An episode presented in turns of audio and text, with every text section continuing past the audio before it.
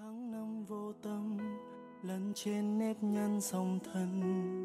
Ta ngoảnh sang, đã hai mấy, ôi thời gian trôi qua nhanh. Dừng chút thôi, mọi mệt quá rồi, tự ta nói. Chuyện cổ tích có hay chăng? Trái tim ta mong manh, luôn chất chứa bao cô đơn mong được ai chạm tay tới cho lòng ta thêm ấm hơn. Thực tế là cuộc sống không phải lúc nào cũng như ý mình muốn. Thế nhưng thay vì tập trung vào những thứ mình không thể kiểm soát được, thì chỉ cần làm những điều mình có thể thay đổi. Lý thuyết là thế, nhưng với những lúc mình không có chút sức lực làm bất cứ điều gì, thì phải làm sao? Nếu cuộc sống có lúc nào đấy quá khắc nghiệt và xung quanh mình chẳng có ai cả, thì phải làm thế nào? Mình đã từng có những lúc cảm thấy như vậy. Không có một dự báo tâm trạng nào tồn tại như cách mà dự báo thời tiết hoạt động.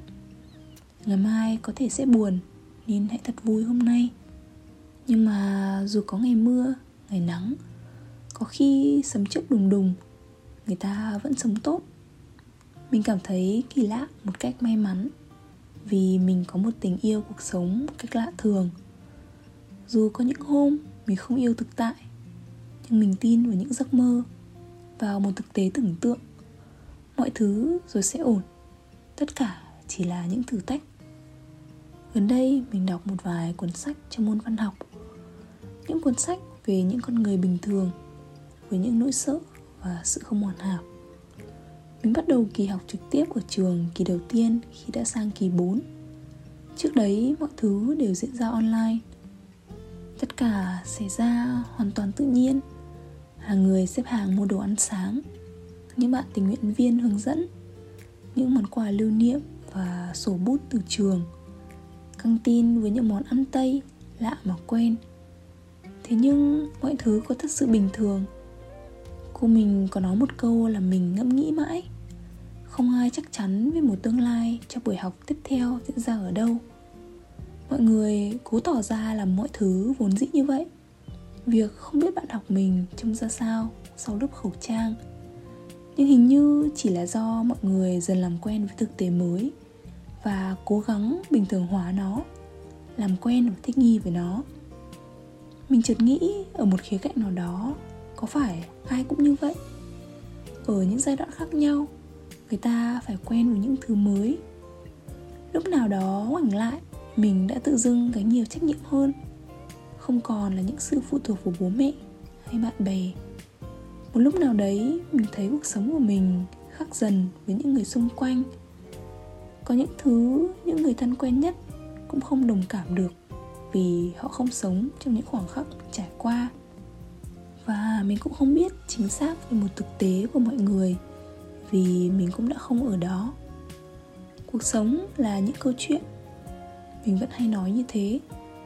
Những thứ chúng ta kể cho nhau nghe, thực tế hay hiện thực cũng là một câu chuyện lớn trong tâm trí mình tự kể cho chính bản thân. Hôm nay mình bị đau răng, mà mình thấy bản thân thật khổ sở khi luôn phải tự xoay sở một mình mình muốn có người nấu cháo cho. Muốn được nằm vùi trong chăn nghỉ ngơi thật thoải mái. Nhưng mình có những nỗi lo khác. Bài vở cần hoàn thành. Mình còn nhiều việc cần phải làm. Mình không được phép ốm. Vì những ốm rồi, Ai đi siêu thị cho? Rồi những buổi học bị bỏ lỡ. Rồi cả những buổi làm. Ngày bé mình chẳng nghĩ nhiều đến thế đâu. Thi thoảng muốn mẹ xin nghỉ ốm cho một hôm để được nhận được sự quan tâm nhiều hơn một chút. Để được ở nhà xem nốt bộ phim còn đang dang dở. Nhưng mà câu chuyện mình kể có thể khác đi được không? Có thể tích cực hơn không?